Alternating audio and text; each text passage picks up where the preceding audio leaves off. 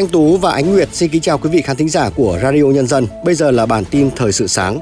Bản tin sáng nay thứ Bảy ngày 20 tháng 1 sẽ có những nội dung chính sau đây. Ủy ban Kiểm tra Trung ương đề nghị Bộ Chính trị xử lý kỷ luật một số cán bộ cấp cao. Ngân hàng Nhà nước đề nghị các bộ ngành phối hợp quản lý thị trường vàng. Đáp ứng đủ nhu cầu sử dụng nước sạch cho cư dân khu đô thị Thanh Hà.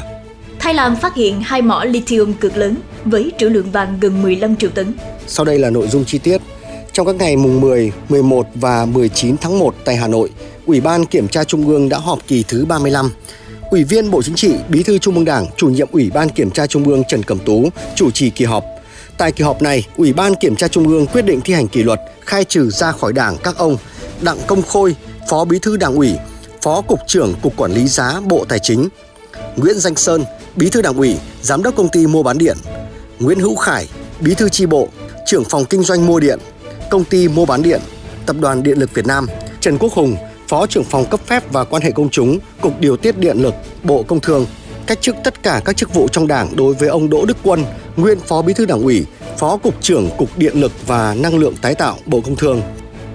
Ủy ban Kiểm tra Trung ương đề nghị Bộ Chính trị, Ban Bí thư xem xét trách nhiệm, xử lý kỷ luật Ban cán sự Đảng Bộ Công Thương các nhiệm kỳ 2016-2021, 2021-2026 và Ủy viên Bộ Chính trị, trưởng Ban Kinh tế Trung ương Trần Tuấn Anh, nguyên Bí thư Ban cán sự Đảng, Bộ trưởng Bộ Công Thương Trịnh Đình Dũng, nguyên Ủy viên Trung ương Đảng, Ủy viên Ban cán sự Đảng, Phó Thủ tướng Chính phủ Mai Tiến Dũng, nguyên Ủy viên Trung ương Đảng, Bộ trưởng, Chủ nhiệm Văn phòng Chính phủ Đỗ Thắng Hải, Ủy viên Ban cán sự Đảng, Thứ trưởng Bộ Công Thương Hoàng Quốc Vượng, nguyên Ủy viên Ban cán sự Đảng, Thứ trưởng Bộ Công Thương nguyên bí thư đảng ủy, chủ tịch hội đồng thành viên Tập đoàn Dầu khí Quốc gia Việt Nam. Qua kết quả điều tra mở rộng vụ án vi phạm quy định về đấu thầu gây hậu quả nghiêm trọng xảy ra tại Ban Quản lý Dự án Công trình Xây dựng Y tế thuộc Sở Y tế tỉnh Bắc Ninh, công ty AIC và các đơn vị có liên quan, ngày 11 tháng 9, Cơ quan Cảnh sát điều tra Bộ Công an thuộc Cục Cảnh sát điều tra tội phạm về tham nhũng kinh tế buôn lậu đã ra quyết định khởi tố bổ sung, quyết định khởi tố vụ án hình sự đưa hối lộ, nhận hối lộ, lợi dụng chức vụ quyền hạn trong khi thi hành công vụ. Đối với vụ án nêu trên, đồng thời đã ra các quyết định khởi tố bị can, lệnh bắt bị can để tạm giam, lệnh khám xét đối với Nguyễn Tử Quỳnh, nguyên Chủ tịch Ủy ban nhân dân tỉnh Bắc Ninh và ba bị can khác. Hiện nay, cơ quan cảnh sát điều tra Bộ Công an đang tiếp tục mở rộng điều tra vụ án, áp dụng các biện pháp theo luật định để thu hồi triệt để tài sản cho nhà nước. Trước diễn biến phức tạp của thị trường vàng, Ngân hàng Nhà nước đã có các văn bản đề nghị một số bộ ngành phối hợp trong công tác quản lý nhằm hạn chế đầu cơ, trục lợi, nhập lậu vàng qua biên giới. Cụ thể, Ngân hàng Nhà nước đề nghị Tổng cục Quản lý thị trường, Bộ Công Thương tăng cường công tác thanh tra, kiểm tra, giám sát thị trường, phát hiện, xử lý và phối hợp cung cấp thông tin về các hành vi vi phạm kinh doanh vàng, đặc biệt là trong hoạt động mua, bán vàng nguyên liệu và vàng miếng. Với Bộ Công an, Ngân hàng Nhà nước cũng đã đề nghị cơ quan này phối hợp hạn chế tình trạng một số doanh nghiệp lợi dụng giá vàng tăng cao để đầu cơ, trục lợi, nhập lậu vàng qua biên giới, gây xáo trộn thị trường. Lý giải về việc đề nghị Tập đoàn Điện lực Việt Nam EVN nghiên cứu biểu giá điện hai thành phần, Bộ Công Thương cho biết kinh nghiệm quốc tế cho thấy hầu hết các nước trong khu vực và trên thế giới đều áp dụng giá điện hai thành phần – việc áp dụng giá điện hai thành phần sẽ đưa ra tín hiệu đúng cho cả bên sản xuất điện và bên tiêu thụ điện để nâng cao hiệu quả kinh tế từ việc phân bổ và sử dụng nguồn lực hợp lý.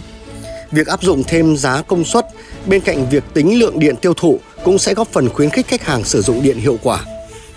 Tính đến chiều 19 tháng 1, đã có khoảng 45 tỉnh thành công bố lịch nghỉ Tết Nguyên đán Giáp Thìn cho học sinh địa phương. Theo đó, 5 tỉnh thành cho học sinh nghỉ Tết ít nhất lần lượt là Nam Định, Thừa Thiên Huế, Hà Nội, Hải Phòng và Bắc Giang. 8 tỉnh thành cho học sinh nghỉ Tết 10 ngày là Cần Thơ, Bình Dương, Đà Nẵng, Quảng Nam, Quảng Trị, Quảng Ngãi, Bình Định, Thái Bình. Hai tỉnh cho học sinh nghỉ Tết nhiều nhất được ghi nhận đến lúc này là Hà Giang và Lào Cai, cùng cho nghỉ Tết 16 ngày. Ba tỉnh thành cho học sinh nghỉ Tết muộn nhất từ 29 tháng Chạp gồm có Bắc Giang, Vĩnh Phúc và Đồng Tháp.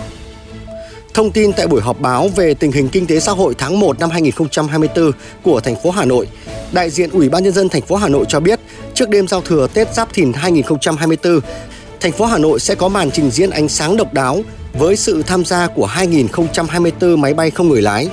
Đây cũng là lần đầu tiên thành phố Hà Nội xác lập kỷ lục Đông Nam Á màn trình diễn ánh sáng nghệ thuật bằng máy bay không người lái có kết hợp âm nhạc với sự tham gia trình diễn của 2024 drone. Địa điểm dự kiến được lựa chọn trình diễn ánh sáng là khu vực Hồ Tây, nghiên cứu thêm khu vực sân vận động Mỹ Đình.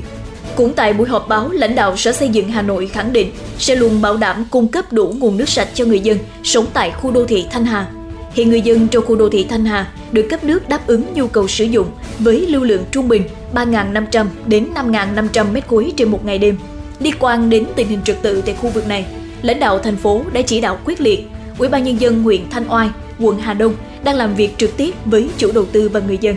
Công ty nước sạch Hà Đông khẳng định việc cấp nước sạch cho khu đô thị Thanh Hà sẽ luôn được bảo đảm. Chuyển sang những tin tức quốc tế, vấn đề người nhập cư tiếp tục gây nhiều tranh cãi tại Mỹ khi mới đây, bang Texas triển khai xây dựng hàng rào thép gai tại vùng biên giới giáp Mexico để ngăn chặn dòng người di cư tiến vào lãnh thổ nước này. Đây là động thái mới nhất trong một loạt các hoạt động thắt chặt và kiểm soát tình trạng nhập cư của bang Texas – bao gồm phê duyệt việc bắt giữ và trục xuất người vượt biên trái phép, đồng thời đưa người di cư từ Texas tới các thành phố ở các bang khác. Đáng chú ý, việc lắp đặt thêm hàng rào thép gai diễn ra vào thời điểm chính phủ của Tổng thống Mỹ Biden đã ra chỉ thị yêu cầu Texas không ngăn chặn việc tiếp cận biên giới. Quốc hội Đức đã phê duyệt các quy định mới đối với người xin tị nạn. Các quy định mới này nhằm đối phó với tình trạng số người xin tị nạn tại Đức tăng cao trong năm vừa qua. Theo luật mới, các nhà chức trách Đức sẽ được trao nhiều quyền hạn hơn, phục vụ trong việc tạm giữ và điều tra danh tính người tị nạn. Các tiêu chuẩn xin tị nạn cũng đã được thắt chặt và nâng cao. Dự tính với các quy định hiện hành, nước Đức sẽ nâng tổng số trường hợp trục xuất lên khoảng 17.000 người trên một năm. Chính phủ Canada sẽ xem xét việc giới hạn số lượng sinh viên quốc tế và hạn chế việc cấp visa du học tràn lan của các cơ sở giáo dục không đạt chuẩn. Cụ thể, theo báo cáo của cơ quan thống kê Canada, có khoảng gần 20% sinh viên quốc tế có visa du học nhưng lại không có hồ sơ học tập tại các trường ở Canada. Báo cáo này dựa trên kết quả theo dõi sinh viên quốc tế không đăng ký tham gia các chương trình giáo dục ở bậc cao đẳng hoặc đại học.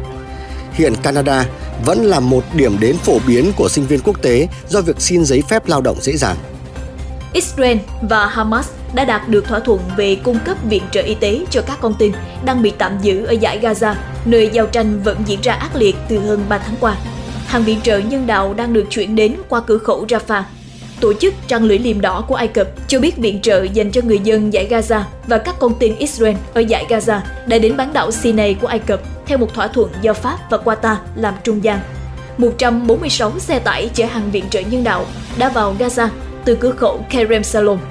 Trong khi đó, từ cửa khẩu Rafah, 48 xe tải chở thực phẩm, nước uống và vật tư y tế cùng 12 xe tải thương mại đang trong quá trình vận chuyển đến với người dân giải Gaza.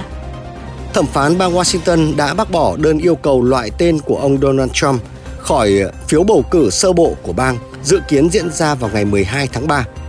Đây là một thắng lợi nữa của ông Trump khi giành chiến thắng tương tự ở Michigan, Oregon, California và một số nơi khác. Ông Trump hiện là ứng cử viên sáng giá nhất của Đảng Cộng hòa bất chấp việc phải đối mặt với hàng loạt rắc rối pháp lý trong cuộc bầu cử sơ bộ đầu tiên của Đảng Cộng hòa hôm 15 tháng 1 ở bang Iowa, ông giành chiến thắng áp đảo.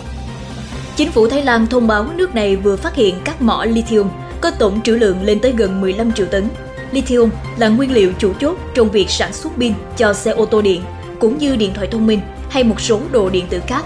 Việc phát hiện hai mỏ lithium giúp Thái Lan trở thành quốc gia có trữ lượng lithium lớn thứ ba trên thế giới, sau Bolivia và Argentina đồng thời thúc đẩy ưu tiên chính phủ trong việc đưa nước này trở thành trung tâm sản xuất xe điện của khu vực.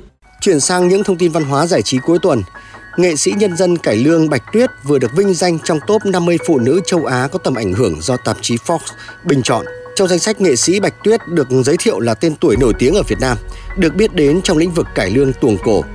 Bà được phong tặng danh hiệu nghệ sĩ nhân dân, danh hiệu cao quý nhất dành cho những người hoạt động nghệ thuật ở tuổi ngoài 60. Ngôi sao âm nhạc gạo cội người Anh Elton John vừa lọt vào danh sách các nghệ sĩ lớn giành được cả 4 giải thưởng Emmy, Grammy, Oscar và Tony sau lễ trao giải Emmy vừa qua. Điều đáng nói là hiện chỉ có 19 người trong lịch sử đạt được cả 4 danh hiệu này trong sự nghiệp của mình. Trong một tuyên bố trên trang cá nhân sau khi chinh phục 4 đỉnh cao trong nghề, Elton John cho biết hành trình đến thời điểm này tràn ngập niềm đam mê, sự cống hiến và sự ủng hộ không ngừng của người hâm mộ ông trên toàn thế giới.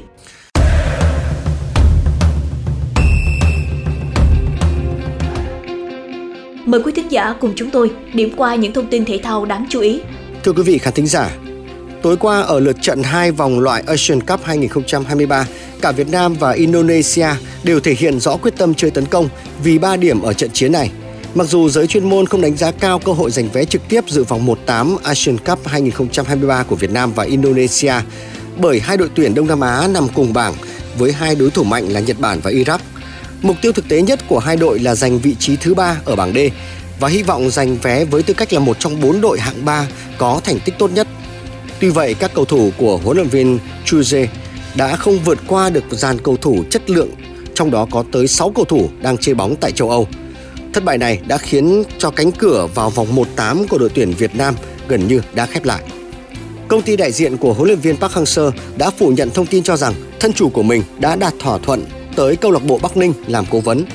Thực tế thì chủ tịch của câu lạc bộ Bắc Ninh đã gửi đề nghị tới huấn luyện viên Park Hang-seo nhưng mà nhà cầm quân người Hàn Quốc vẫn chưa ra quyết định.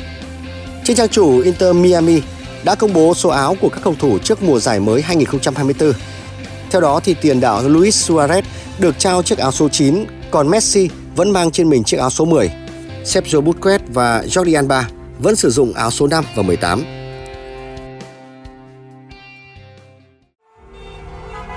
Giữa bộn bề công việc Giữa những áp lực của cuộc sống Đôi khi chúng ta bỏ lỡ những dòng thông tin hữu ích trong ngày Hãy để Radio Nhân dân giúp bạn tiếp cận với những thông tin để mỗi phút chúng ta không bỏ qua bất cứ một thông tin quý giá nào. Bật Radio Nhân dân vào mỗi buổi sáng và chiều trên các nền tảng số hiện đại nhất để cập nhật những tin tức chính xác và hữu ích. Radio, Radio Nhân, Nhân dân, đồng, hành cùng bạn, dù bạn ở đâu. Ở phần cuối chương trình, mời quý vị khán thính giả đến với những thông tin thời tiết với biên tập viên Ánh Nguyệt. Xin mời chị Ánh Nguyệt. Thưa quý thính giả, hôm nay 20 tháng 1 là ngày Đại Hàn, cũng là ngày mà một đợt gió mùa Đông Bắc sẽ ảnh hưởng đến nước ta. Tuy nhiên, trong hôm nay, nền nhiệt ở miền Bắc vẫn chưa giảm nhiều. Cao bằng Lạng Sơn là vùng không khí lạnh ảnh hưởng trước, nên mức nhiệt ngày giảm còn 20 đến 22 độ, trời rét từ trưa. Vùng Trung Du nhiệt độ ngày vẫn cao, từ 23 đến 25 độ. Còn ở khu vực đồng bằng và thủ đô Hà Nội, nhiệt độ là 24 đến 26 độ. Ở khu vực phía Tây Bắc Bộ, trời vẫn có nắng, nhiệt độ vẫn cao từ 26 đến 28 độ, có nơi cao hơn. Đến tối và đêm nay, khi khí lạnh tác động tới mức nhiệt miền Bắc sẽ giảm xuống dưới 20 độ, kèm theo mưa, trời chuyển rét. Dự báo trong hôm nay, Trung Bộ vẫn đón ngày cuối tuần nắng ráo với một mức nhiệt lý tưởng từ 27 đến 31 độ. Đến tối và đêm nay, không khí lạnh ảnh hưởng tới Thanh Hóa, Nghệ An, sâu tác động tới Hà Tĩnh, làm trời chuyển mưa và từ gần sáng mai, ba tỉnh Bắc miền Trung trời sẽ chuyển rét trở lại. Còn để miền Trung rét sâu thì phải đợi đợt khí lạnh tăng cường vào ngày 22 tháng 1. Ít mây, nắng sớm là hiện trạng thời tiết lúc này ở cả Tây Nguyên và Nam Bộ. Báo hiệu hôm nay vẫn sẽ là một ngày có nhiệt độ cao tại hai khu vực này. Với khu vực Tây Nguyên, ngưỡng nhiệt cao nhất trong ngày hôm nay tăng lên mức 29 đến 31 độ, một số nơi cao trên 33 độ. Còn ở khu vực Nam Bộ, nhiệt độ cao từ 33 đến 35 độ. Trong khi đó, khu vực miền Đông Nam Bộ sẽ có nơi có nắng nóng. Những thông tin thời tiết vừa rồi đã kết thúc bản tin thời sự sáng của Radio Nhân dân. Chúc quý thính giả có một ngày nghỉ thật nhiều niềm vui. Kính chào tạm biệt và hẹn gặp lại trong các bản tin tiếp theo.